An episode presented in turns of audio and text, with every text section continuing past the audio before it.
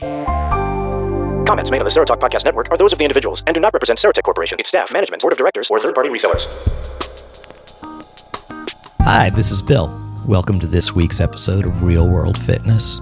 Got a really cool guest this week who we're going to spend most of the time talking to. And uh, before we get to her, I want to make one really quick announcement. I'm really excited about this. The uh, people at Hadley posted one of my recorded audio workout files along with an additional file of exercise descriptions. So, any of you who are regular uh, followers of things on the Hadley site, this is a follow up. It's attached to the archived webinar we did a few weeks ago, and I'm really excited that they uh, thought that it would be worth having that there for people to check out, and um, hopefully it'll get some good use. So, I'm real pleased with that. And now, on to the guest for this week. We all play shrink whether you're a bartender or a waiter or a personal trainer or a nutritionist or the checkout girl at the supermarket. We all play psychotherapist. This week, I have a real, genuine, authentic, certified, licensed, and educated psychotherapist. Her name is Georgia Dow, and she's coming to us via Skype from Toronto, I believe and I found her. Montreal. Montreal. I apologize. okay, I love women that correct me. She's going to have a, an analysis of why that is, I'm sure. but found Georgia in the place I've been finding a lot of really awesome guests lately. Basically, poaching from uh, Kevin Larrabee's Fitcast. I told Kevin I was going to poach off of his guest list because he's the best and he's got the best guests. And I saw Georgia on there like four, five, six times in the last year. So either Kevin thinks she's awesome or she's just got absolutely nothing else to do. And I can't believe that. So, my guest this week, that cute little giggle you're hearing in the background, Ms. Georgia Dow. Hi. Thank you Hi. for having me. well, you know, when I started seeing the captions of some of the podcasts and then listened to them, I decided anyone who has such an obsession with Oreos, I have to talk with. I I do go through some strange things on my Twitter feed. Okay, well, I didn't even look at your Twitter feed. I just saw one podcast where the the you know it was this and Oreos, that and Oreos, yes. something else and Oreos, and I think you both yeah. apologized to Nabisco for something. I think that they're sponsoring Kevin's podcast now, unknowingly. they should be if they're not. They they definitely should be, and they could probably get away with just sending him a couple bags of Oreos a week, and he'd be happy. But yes, exactly. so, how do we end up with a psychotherapist who is apparently a hardcore gamer who also does a variety of podcasts in the fitness world? There's also some BJJ tie in there. Are you a competitive uh, BJJ player fighter? Yes, I uh, well, when I was little, I wanted to be a superhero, and um, I didn't really get that couldn't happen. I found out to my dismay, and so I started training in martial arts. So I've done that since I was little, and uh, my most current martial arts is Muay Thai and Brazilian Jiu Jitsu, which is they're just wonderful martial arts. Okay, and obviously you compete. What level are we at?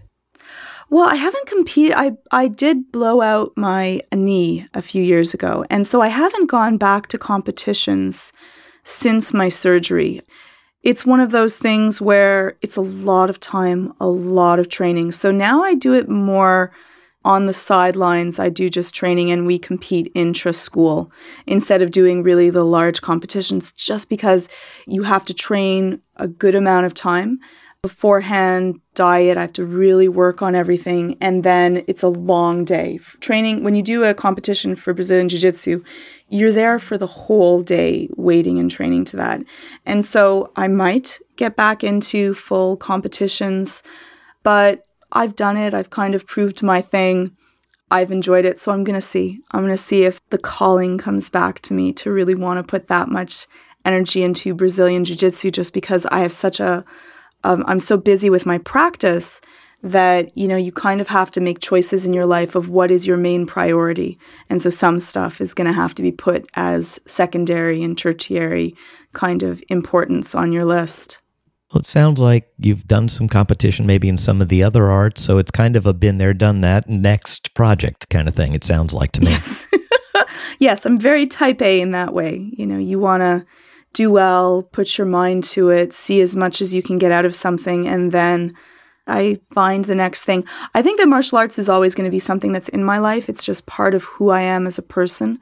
So I couldn't say that I I, I really love training. There's nothing you get that great. You don't want to go training. You're tired. You're relaxed, and then after you know you train you just feel great. And so i'm always happy after i've trained i've put myself on the line i've gotten beaten up and or uh, beaten up others but it's all in this very humbling experience which is lovely. I think that there's something that i really appreciate about martial arts and it's a lot of risk. It's a lot of dealing with failure and risk and coming back out there better for it and everyone in jiu-jitsu especially in comparison to other stand up styles is that everyone's really, really humble because no matter who you are, how big you are, how strong you think you are, you're going to go in the first day and, and you're going to lose, and you're going to lose a lot.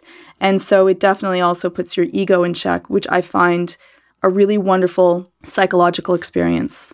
Well, the way the world has become, I don't know what the rest of the world is like, but I know in the United States we are all very self obsessed and that's the only word I can use is self obsessed. So I think most of us need to be humbled every now and then. Yeah, I think it's a great it's a great experience. I think that we you know, Western culture, it's all about yourself and, you know, you always want to be the best and do everything well. And the wonderful thing about doing a martial art where you're really not no matter and I did martial arts before I started jiu-jitsu and I still was was and for many many years I'd gotten a black belt in Wing Chun I'd gotten a black belt in Kempo uh, and I was still completely and utterly destroyed on the mats when I first went there and it was a wonderful experience to see the world from I have to start all over again and that's okay. And learning is the primary objective, not winning, which is a different thought process, but that is what is resilience. And resilience is that thought of being able to lose, to fail at something, and you can pick up the pieces and learn from it and become better because we learn much more from failures than we ever do from successes. Failures will grate on you. You will hear them. You will make sure that you do everything not to make the same mistake twice. And that's how we learn you don't learn a lot if you win easily and that's when the self-importance gets out of control and mm-hmm. and then when you finally do lose it can be devastating i would think it is it, it absolutely is i have i deal a lot actually with people that are really talented, other type A personalities that do well early on in life and they don't have many struggles. But because of that, they haven't, we, you know, it's almost like, you know, the skin on your hands or your feet. And so if you haven't done a lot of manual labor, the skin on your hands or on your feet is really, really sensitive. And so then going out and walking barefoot can be very painful for you. And losing and failures actually help you build up that emotional thickening that allows you to take losses and risks without worrying about it because you know that you're going to be able to handle it and pick up the pieces even if you lose. If you've done really well in life, it's great for your early learning, but you have not built up upon that feeling of resiliency that I can risk something and I can do poorly at it. It's not going to devastate me. I have a lot of people that come in and their parents have kind of protected them from the world and if they make a mistake or their parents kind of pick up the pieces and so they have a false sense of accomplishment but it doesn't come from them and they don't understand that failure is part of life and it's part of learning and it's vastly important. You want to make sure that your children have gotten the the little bit of teasing that that is actually healthy for us. At great levels it's damaging but in small levels having siblings that will tease you or bug at you or make life difficult for you that's how you learn how to problem solve how to deal with different situations that are coming towards you and also to feel that toughening of that I can handle this. This is not too much for me. And so now I have a great influx of people that, you know, no one's gone through food shortages or war in most of Western culture. And so life is very simple. And so there's no outward source of difficulties, and then they're protected, which is a loving thing from parents from everything through the world of hardships. And then they have a huge fear of failure that that's the worst thing that could happen is to fail at something. Whereas they, they just have not built up that emotional skin that's been thick enough to be able to handle it. And so often they'll really feel exceptionally depressed or anxious and worried and have difficulty in making big decisions that might be the best decision for them. And they end up playing it safe or staying very close to home and not reaching their own full potential because of that. Okay, we got way deep into something right from the beginning. I love it. I Sorry. love it. No, no, no. That's that's awesome. That's awesome. What I'm thinking when I'm listening to you is the high school super jock and prom queen that don't know how to re- deal with the real world when they walk away from being the superstar in school, or uh, some extraordinarily gorgeous woman. And this is going to be superficial sounding, but I've known a couple people who skated through life until they were probably into their 50s based on their spectacular good looks. And then when that mm-hmm. faded, they just didn't know how to function in the world anymore because they didn't have the prettiest smile, the most dazzling eyes, or the whatever. Mm-hmm. So it, it's Yeah. kind of kind of the same things. If if you've skated through based on some gifts that you had, eventually the real world's going to catch up with you. Yes, it's it's in a lot of ways it's not a benefit, though you would feel that way. And we are our our culture is, is highly superficial to men and to women, and you do get things we've done umpteen psychological studies on looks and height and weight and how we treat people because of that, which is a sad state of affairs for our culture, but it is very true. And so people might find one is a lot of people one may think that you know even if you are really hardworking and beautiful they may actually say well because of your looks you got the job and so they won't give you the benefit to that and then on the the inverse you may have chosen that as your one skill is looking beautiful which is okay uh, which is a wonderful thing. We like to look at things that are beautiful for men and for women. But you may not have then chosen to develop other skills because of that because it works so well that you didn't need to. And so for myself i think that that's why i had to i went into brazilian jiu-jitsu and i had to do so well at it was not because it was it was because of the fact that i did so poorly in uh, physical activities when I was young. I was very, very young for my age. I was scrawny, and I had a really hard time in gym class and doing everything that all the other kids did. And so, because of that, I actually had to supersede that as I got older to prove it to myself that I could. And so, a lot of times, our wounds and difficulties and the teasing and being bothered has actually increased a drive in us to achieve and to prove it to ourselves or to the world that we can do it. And that ends up being a good thing. Whereas some people that have had the ease of life never built up that drive because life was very easy for them. And so they expect that it will always remain that way. And then at a certain point in life, it is much more difficult to go by on one or two skills. And you, you did not develop other areas that you have to. And that can be very exhausting later in life. Now, you had mentioned parents and how they deal with their children. The world now is so very, I think, insulated would be the mm-hmm. word. In, in mm-hmm. spite of the fact that we have access to everything on the internet and our little digital devices that none of us can, you know, let get further than five feet away from us, there's there's so much insulation and so much. What do they call them? Helicopter parents. Yes. I mean.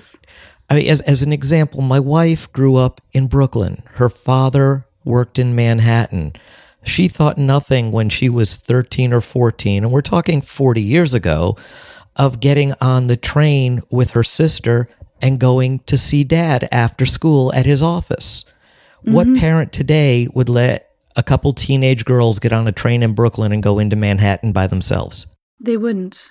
They wouldn't. And if they did, someone would call Child Protective Services on them, which is an exception. Like it's it's like the pendulum shift. So before we were probably a little bit too open with kids. I would leave um, my home. I would go out, go bike riding, and I was little. I went. I walked at kindergarten. I would walk to my school, which was maybe five, six blocks away. So it wasn't very far, but it was still. I was five.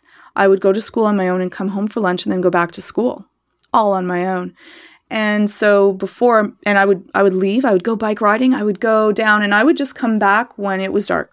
Like no one knew where I was. I didn't tell. I didn't know where I was going myself, and you know, that maybe was too far on the pendulum of shifting of too much freedom. And now Uh, we often won't even let kids go to the park that's right next to our school. In a lot of parts of the world right now, that would be considered illegal to even let your kids go to a park that you could see from your window, or, you know, that you wouldn't let kids play in your front yard that's your front yard. And so the pendulum somewhat shifts from one far side, then goes too far to the other side. And I think that most parents would say, and, and I myself would say, that I am way too overprotective for the development of my children. I remember watching my kids uh, across the street. They were probably five and seven at the time.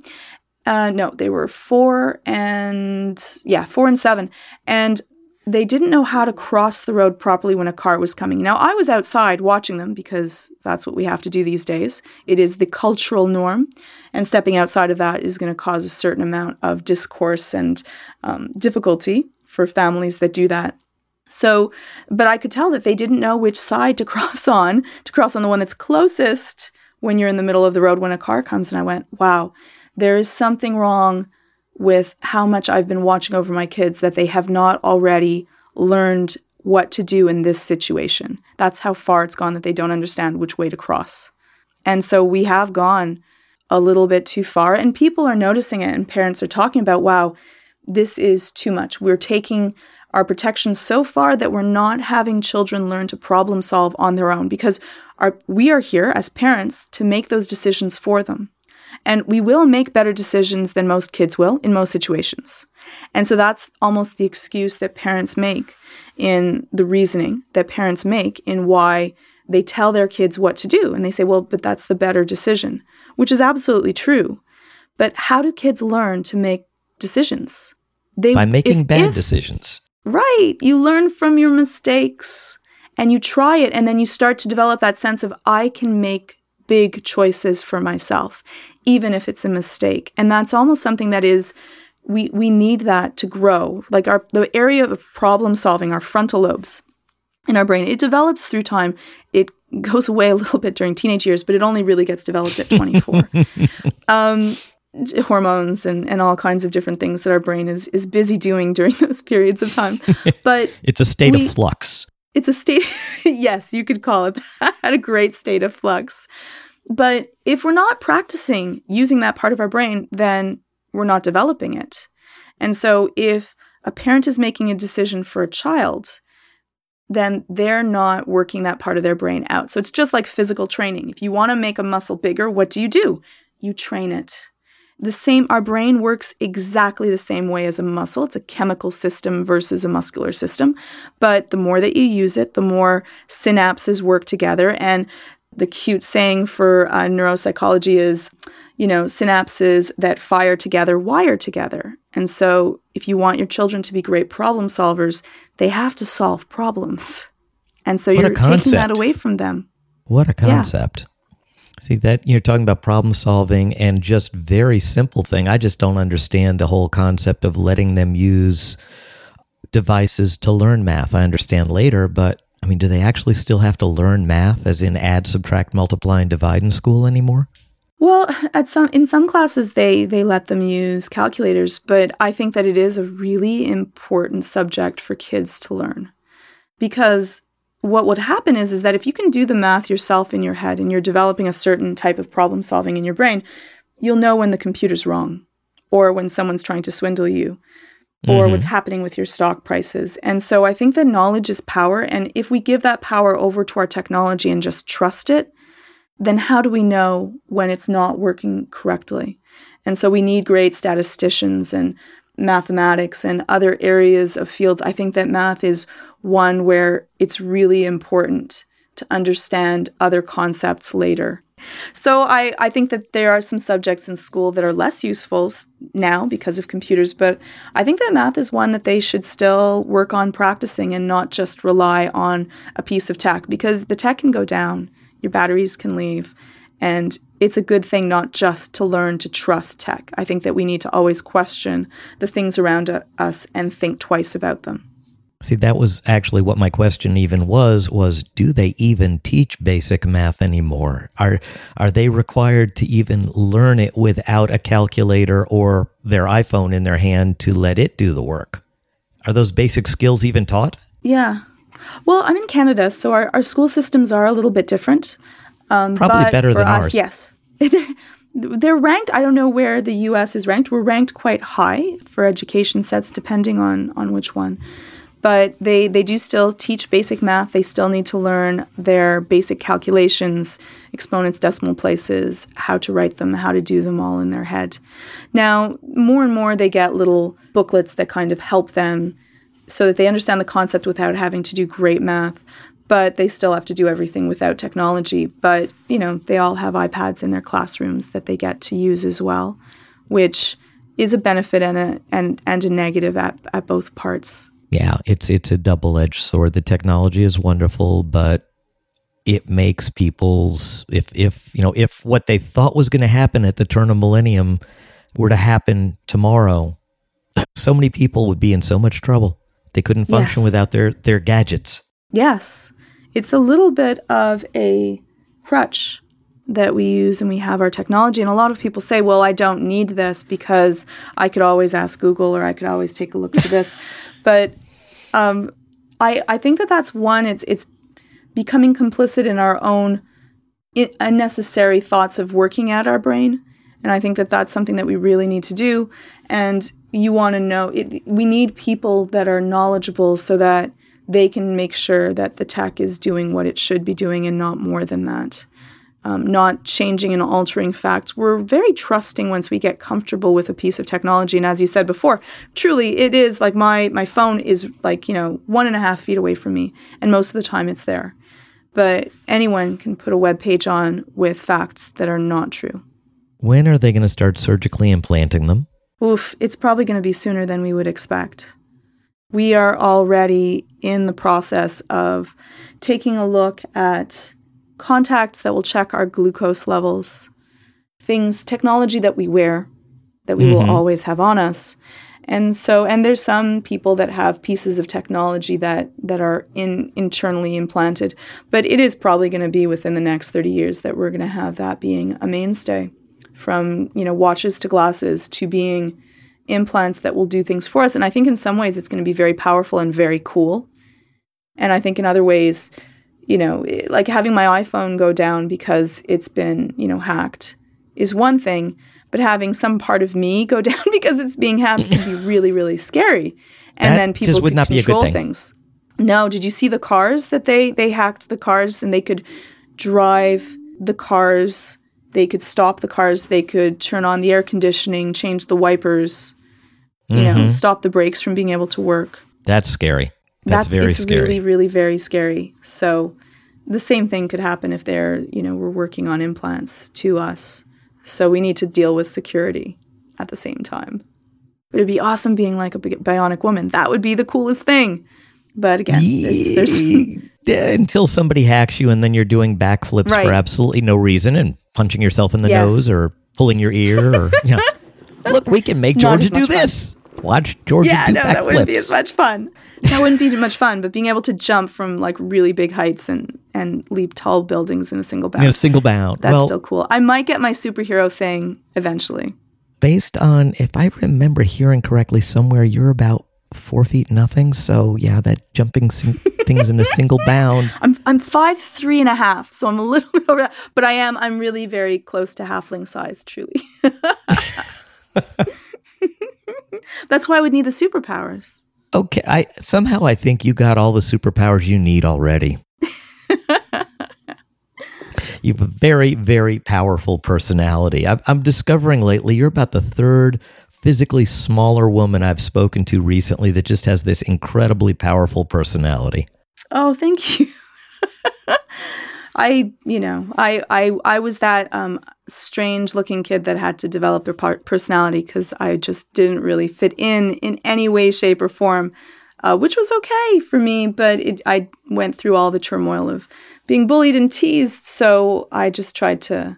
Hey, I was the me. fat blind kid with bad skin. You know, how much worse could that get? Right.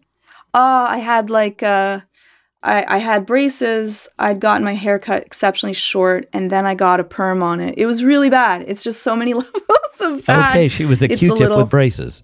Yes. Yeah. Yeah. Okay, so was- we're going to sit here and compare horror stories when we were kids. I lived a great life, but you know, once I got out of the house, I was one of those kids that you know the parents tried to protect and over over compensate for all the stuff that wasn't so great in the rest of the world. And uh, right, I, I, I can definitely attest to having my difficulties later in life because mom and dad protected me in certain ways, and I didn't learn certain life skills and how to deal with the real world. Right. I can testify to what you were saying earlier. Yes. Okay.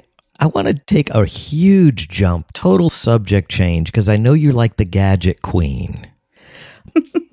you and Kevin were talking about various fitness trackers. You know, this is supposedly a health and fitness podcast. We haven't gone anywhere in that Right. direction. So Right. let's kind of go to this thing because I know you uh, were all excited about your Apple Watch coming out. And I recall listening to you and Kevin talk about most of the fitness trackers on the market, A, being totally inaccurate, and B, basically being pieces of junk. So, what, what are the experiences you've had? Um, bear in mind, a lot of my listeners have visual impairments and deal with that access- wonderful Apple accessibility factor. Got to give Yes. Apple a lot of credit. Um, Yes. They they blow away all the uh, uh, Samsung products as far as accessibility goes. But how good Right. from as a fitness tracker? Tell tell tell us about the i. Is it the iWatch or the Apple Watch? I don't even know. It's the Apple Watch. The iWatch name was taken already by someone. They Okay. scooped it out before Apple got it, and so uh, it's the Apple Watch. Well, it's very interesting. It is wonderful in that it can talk to you, so it can tell you what the time is, and you don't have to worry about um, seeing it. Plus, it can tap, so it can give you a lot of information, especially for directions. So, if you're visually impaired and you're trying to find your way around, it gives a tap and a different tap for left versus for right, which is amazing. You can also do it by sound. So Cool. Lovely for that. So if you're you're out and about, it's fabulous. But it's also quite accurate. And I had a doctor friend of mine test it out versus their machinery to see about heart rate, um, which would then help you for calories built and how far you've you've how hard you've been working out. And it was exactly precise to their Really? heart rate monitor that they were using, which I was shocked about because I was thinking, uh, it's probably going to be a little off, but it was exceptionally accurate. Now, bear in mind that because of the way that it works, you want to make sure that it's fastened tightly on your wrist because especially if you're working out, you're you're going to be moving and it might lose contact and if it's losing contact, it's not going to get a very accurate reading Okay, but that makes sense. when worn well and again if you your your arm is heavily tatted up it might be a little bit more difficult on the dark colors um, because it's using i believe it's called photoplasmology i might be completely wrong about the name but it, it's just using light diodes that are that are giving a reading and so Okay. if you have a lot of hair on your arm it might be a little bit more difficult though it reads quite well and some people wear it on the inside of their wrist if they have a lot of hair on the back of their arm and the hair is very dark, or if you have very, very dark tattoos. Again, then I would turn it inwards in an area that you may not have as much tattoos or very light tattoos. And it works really well for that. Okay. See this this is interesting because just yesterday I saw a thread on accurate heart rate monitors and my I immediately responded there are none out there that are accurate that talk and most heart rate monitors that are out there are you know the ones that are available to the the general public from what I understand when you start perspiring they get even less accurate and basically most of them are useless so and you're saying the the Apple Watch can give you an accurate reading then Yes, and I was I was absolutely shocked. I I asked him to to do it again in different circumstances so that we could get to see if it, it is always as accurate as what he has that he uses. But it was amazing. He he was he had his watch on one side and and he's getting the measurement on the other side and he says, "You know what? It was completely on point." Now, he was not working out really hard at the time. So we would have to see about that. I know that with perspiration, the watch still runs exceptionally well. So I know that already. But again, if you're jogging, if you're doing something that's like, you know, doing a lot of arm movements, you may be losing contact for small periods of time. And then the watch is going to do the best it can kind of guesstimate what it is. So it is accurate. It may not be as accurate as medical equipment, but do you need that accurate of a reading? Well, it's more accurate than the average heart rate monitor a recreational runner is going to purchase off of Amazon. Yes. Yes. Yes, and it will track it and keep all of the information for you, which is also really nice. So you can take a look at it, you know, in a schema that it already sets up for you. Plus, what I love about Apple is that everything is sandboxed, so you don't have to worry about anyone getting your information, your personal medical information, which is especially for the States where insurance companies may choose to deny you because of that. It's an important thing that you that's all kept secure sandboxed. I've never heard that term before. It's a really interesting term. I'm I'm not uh, as I'm not a programmer, but what that means is that it's almost like every single piece of information for the health app is kept in the health app, and no other applications can call to that information unless you give them permission to do so. And so on Android, there are applications that can kind of like you know it's almost like having your door in your house locked so that the neighbors can't come in to find out what are you cooking today. Mm-hmm. so for other android situations which th- it's great that it's open but it's also like there's a benefit to that as well because then you can get cross-fed information. So if you have a personal assistant they can you know give you information depending on everywhere that you're going and what you're doing tomorrow and that because it can read it. But for apple products it's it's security first and so one application cannot find out what an a- another application is doing or what information is in there unless directed by you to be allowed to open that door. Okay, that's cool. Since I honestly know nothing about it and I have no interest in the watch until they make one that I don't need to also have to have a phone with me. Tell us what else the Right. That's the that's the turn off to me. It's like yeah. I got to have the phone to use the watch. No, I want my Dick Tracy wrist radio phone slash watch slash you know beam me up, Scotty, uh, make me invisible yes. and let me fly. Yes. Yes. Okay. I fully understand. You're absolutely I, right. Yeah. I knew we'd be on the same page on that one. Yes. So tell me. Oh yes. Tell Tell the dummy in South Florida that knows nothing about the Apple Watch what else, from a fitness standpoint, what else this watch can do for somebody. Well, the wonderful thing is that if I'm training and I have an important call that I have to make, and so I leave my phone in my person and what it does is it's almost like it, this is like the Starship Enterprise, and this is like a little shuttle, right? So mm-hmm. every time you get close enough, you're going to get the little shuttle coming out and giving you information. So if I'm training, I can go off and do my running and I don't bring my my it'll it'll actually track it'll keep a certain amount of information on the watch but then when I get within 30 feet of my phone then that information goes to my phone. So I can get notifications I can find out if there's a phone call coming in and it tells me who's calling. And I don't have it beep I have it give a little tiny tap so I can take a look and then I can say you know what this is a really important call. It's important for me to come in and take it. Or I can say, you know what, I'm going to finish my training, I'm going to finish my workout because that's what's important first, because this is something that is non essential for me to answer immediately. And so it frees me up. I don't have to hear my phone ringing and feel, oh no, I have to find out what's happening. And it also gives these wonderful little motivations of, you know, good job. You've, you know, it, it gives a little circle diagram as you're training and working out that says, oh, good, you've made the amount of workout that you would like right now, which is like really, really nice because a lot of people that's that motivation to keep going to keep going work out do a little more if your circle your once the circle's complete that means you've you've worked out for as long as you had set for yourself to train for You've achieved like if your you're goal. almost done, yeah, if you're almost done, you have just a little touch more. Who wouldn't be that? Okay, I'm just going to jump up and down for a little bit. You're getting the benefit from that just to complete my circle. And then it gives you a little congratulations, which is that tap on the back that we, we do really well for us to say, good job for the day. Well, we all need that. And the thing is, a lot of us don't have outside support. I train yes. at home. Yeah. You know, I got tired of commercial gyms. I train at home. I've got a fully equipped gym in my garage and you know, my wife loves me. She thinks I'm gorgeous, blah blah blah, but she's not going to tell me you gained a little weight or hey, your you know, your back's looking thicker or you know, whatever it is. So I don't get yes. you know, I don't get yeah. any kind of a support system. I don't have one. So I have right. to have to find right. it in me. So a gadget that would say, "Hey, you achieved your goals for the day. You're doing good. It's not as good as a training partner, but it's there. maybe it's better than a training partner because it's always going to be there. That's true. That's true, and you can you can take a look at your achievements, and they they give little um, you know little achievement stickers for when you've done your first week of mi- making your goals each day, and so you get to keep these little badges as well. And I'll work for stickers. Stickers work for me, so I like to get those. Stickers and Oreos. it's wonderful. I, yeah, you're you're Yeah, a I'm a cheap simple date person. girl. I really am. I really am. It's it's a simple life for me, but it makes it a little bit more fun. And if working out is fun, you're going to in- greatly increase the chances that you're going to go training for that.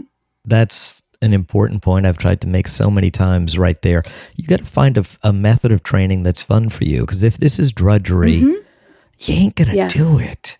No, you won't. It's going to be harder and harder. It's going to be, you know, on a day that's great and you wake up and you're feeling fabulous, you'll probably go out and train because you're disciplined and you want to. But it's on those days that you really don't want to. You know you should. You're not massively sick. There's there's no really great reason not to train, but you're just not feeling into it.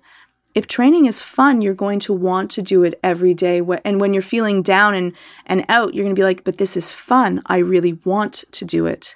And that's the key is to find the thing that works for you to keep you going. It's wonderful if you have an ecosystem around you that that promotes that. If you have friends that are training or doing what you're doing, or if you enjoy that feeling of even just being there, then you're going to keep at it. And then you don't have to worry about motivation because this is actually a joyous thing.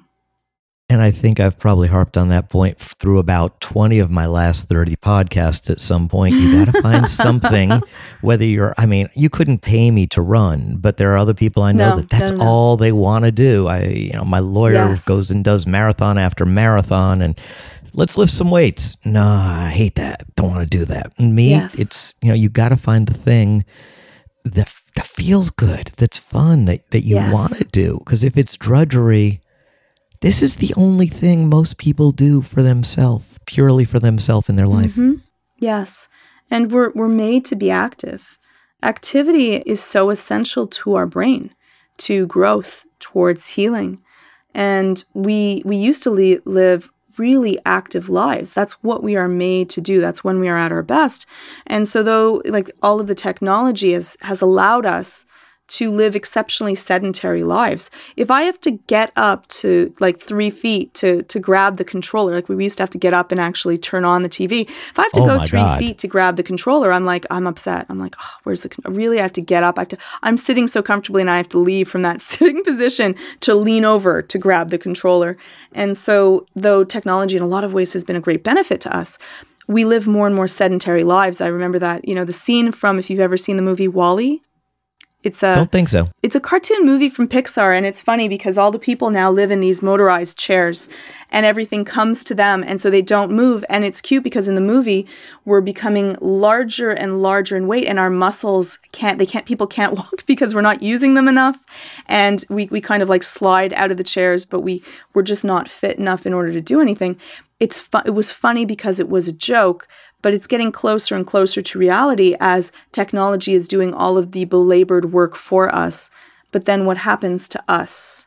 Our heart is a muscle. Our brain works best even for learning. We don't even learn well when we're not fit, which is interesting. We we grow more little tiny like learning molecules on the edge of our synapses, not molecules. Um, but we get most of those when we're also active and doing things because if we're moving around, it's very important for us, well, it was for our development evolutionary wise, was to know what's happening so that we can learn and remember what is a danger, what is not a danger, where is food. So we're primed for learning when we're fit as well. So if you want to do well on that math test, make sure that you do a little bit of a workout the night before, do a little workout after, and you will be primed for remembering the information that you need. Okay, you just gave me uh, something I wanted to mention to you, and then something I wanted to ask you about. In this subject about activity and the brain, physical activity and the brain, I had a guest on a long time ago uh, who was telling me about a, a study, some research study that was done at some university. I don't recall where, but doesn't matter, that showed heightened creativity for a period of a couple hours in people after physical activity. They actually did something with control groups and I you know improved creativity not not just you know normal alertness or but but actual the what is the word I'm looking for when we're talking creative as opposed to analytical or scientific. Um, but you know, it's it's the same point. It yeah. was the physical activity stimulates, I guess, circulation to that part of your brain. Yes. So here's a, here here's a question that this is kind of just caused to pop into my mind. Elderly people tend to be less physically active. Elderly yes. people tend to deal with the diminished mental capacities. Are these two things tied together? Well, they are. And more and more studies have shown that if you want to stave off uh, impaired cognitive functioning when you get older, it is really important to exercise now. And it also deals with muscular loss and other things. So if you want to be able to continue walking, then you should be walking. But also for your brain, for your cognitive functioning, the the brain does best when it is exercising. And so, exercise is the best thing to keep cognitive function nice and heightened and that ability to learn primed. And so, yes, they work together and they work inversely. If you're also sedentary, you're not getting a lot of different environments that you're having to look at. So, looking at a plain white room all day or the same things that you've always seen, your brain is not doing as much processing as it would in new environments. So, that also works towards that. Um, plus, yes, there's circulation, there's lowering of anxiety. And when you're anxious, you're not going to be doing a great deal of healing. And so that's also detrimental to your brain because you're going to build up more um, amyloid plaque, which is the thing that it's kind of like fibroids that kind of mess up the signal between, you know, synapses of the brain. And so these things are all interrelated, but it's exceptionally important for people as they get older to ensure that they are doing enough exercise. And yes, it will be more difficult, and yes, you have to be careful. But often people say, well, because I'm getting older, I don't want to hurt myself, which I fully understand. So I don't exercise at all. Do something that is made for you, that is comfortable for you. So it could be swimming, even if you're bedridden, to be in your bed and moving around on the bed. It activity level is just getting your heart rate beating faster than what it is before. So it might not be what someone else is doing, but you want to start the ball moving of more active will then increase the activity level that you can reach and then you'll become more active after that. And so if it's yoga, if it's training, if it's walking on the treadmill, if it's in the bed, if it's dancing, start with what you feel comfortable with do it till you feel, you know, so, so that your heart's beating a little bit faster and then build upon that. But don't feel that if I can only do two minutes, that that's bad. Now I'm just going to stop and give up. Two minutes is better than no minutes. Okay. Now, I have to, to share something with you and what you're talking about. And this is something that just blew me away. I recently started uh, studying Tai Chi to try and improve mm. my balance. And um, the gentleman that I'm working with has a, a small studio, and I went by there one day and he was doing a group class that I was going to work with him privately after. And he had five elderly ladies, all of which I chatted with because they were very curious about my dog that I had with me, my, my guide dog. And um, after they left, I knew one of them, obviously, I could tell by her voice that she was much, much older, but the others I really wasn't sure. And I asked him, How old are those ladies after they left? And he said they averaged between 80 and 86 these five right. ladies, and they're in there doing his Tai Chi with him five days a week. Wonderful. Wonderful. That's so amazing. That just totally blew me away. That it really impressed me. Oh, how love it. They were all articulate, sharp as can be, intelligent. I believe they were all driving, or at least a few of them were driving because didn't hear anyone make any comment about your rides here or anything of that nature. So I, I think they are prime prime examples of what you're talking about. Oh, and it's it's wonderful. And Tai Chi is a wonderful activity in that you also work, as you were saying, you work on balance, you work on body control, you work also on your breathing. So it's wonderful anxiety management at the same time. And if you get really good at doing all of those things, you also feel a greater sense of peace throughout the day. There's less and less chance of you uh, getting over frustrated, and it's lovely because you're doing it as a group. You're working towards a project of learning whichever is the specific movements that you have to learn together. And so it's also a lot of fun. I found it very, very challenging doing nothing but strength training for 40 years. So my focus has been tense everything up and push as hard as possible. Right. And Right. to now relax everything. Now loosen your fingers, relax your shoulders, let your abdominals. I can't do this. Yes, it was completely the antithesis to everything that you've been training for. That must have been really difficult. it's still is i've only been doing it about six weeks and i'm already seeing a huge improvement in my balance but I, it's extraordinarily challenging. He will walk by me and we're, we're still doing it privately. Actually tomorrow is going to be the first day i go into a group class that he said you know enough now you can keep up with the group. I said okay. He will still walk by me and slap my hands lick, lick, lick- fingers relax your fingers I, I'm, I thought i was How how do you find doing the movements very slowly versus like, you know, weightlifting where you're not doing it as slow and fluidly? Well, I never did like Olympic lifting, which is like super fast. I always did more bodybuilding type training where it was, you know, concentrate on contracting the muscle and making the movements perfect. So that's really not that different other than the contracting part. Right. Right. So so I was always the the one that was obsessive about the meticulous form because I was never super strong, so I decided I wanted to be as as as perfect in what I did as I could. So that is a good carryover, but when he has me doing things like, okay, now stand on one foot and bring the other knee up to waist level. Now hmm. slowly bring your foot to the floor. It's like, no, I can pick it up, but you don't get slowly back down unless you want me to fall back down. right. But we're working on it. It's uh it's a new challenge. It's kind of like you with the BJJ. As good as you were at the other martial arts, you came in, got your butt kicked, and went, okay, we're starting from scratch. I've been We're starting lifting weights for 40 years, and I'm completely starting from scratch with the Tai Chi. But isn't that also that lovely feeling of learning something new? How exciting. It really is. And the thing is, the the other day when he gave me this, there's a a sequence of 18 movements. And the 17th movement is to stand, raise your one foot up, you know, knee up to about waist level, and that same arm mm-hmm. straight out at shoulder level, and then Yes. slowly lower it to the ground. And I did it, and I went, I'm actually holding my knee up.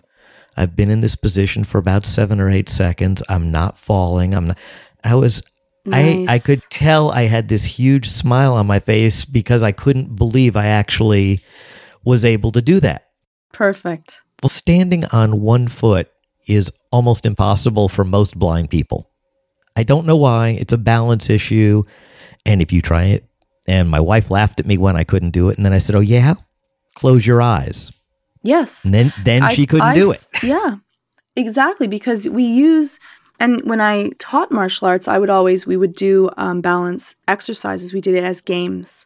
And so the first level was to do it with your eyes open because then you can look at the floor to kind of keep, so part of it's in our inner ear, but part of it is just through the visual acuity. So you're looking at the floor to see when you're tilting one way or another, which happens faster than it happens fluidly in our ears until you become really attuned to it by practicing it all the time. And so I always then say, now the next time when people get good at it, okay, now we close our eyes. And it is imminently more difficult to be able to do that. Imminently more difficult because you're you're really having to fine tune one area and you're you're not going to be reading it as quickly. And so every little muscle also is reacting in a, a faster level to that.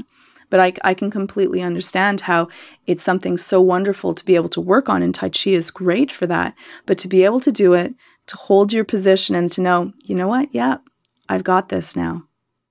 Well, I don't know that I've got it every time I do it, but just the fact that I stood there and went, wow, Yeah. I'm actually doing it. Let's see if we can do it again. yes, yes, on the other leg. oh, the other leg didn't work so good. No, it never does. It never does. We always have one one leg that is like dominant, the same thing as one hand, and that's going to be the one that we favor.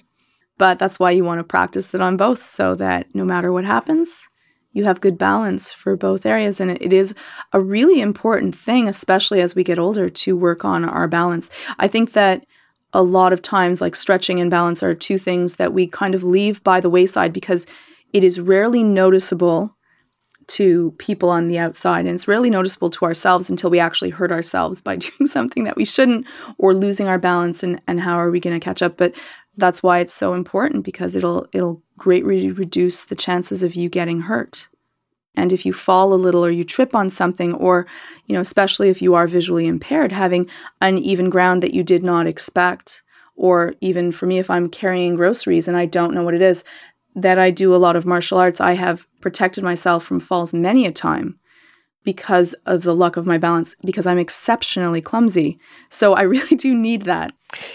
Well, I've found that mobility and flexibility as one gets older really are far more important. I mean, strength is important. Strength is very important. Yes. You've got to, you know, be able to carry those bags of groceries and you got to be able to pick up the grandchildren or children or whatever.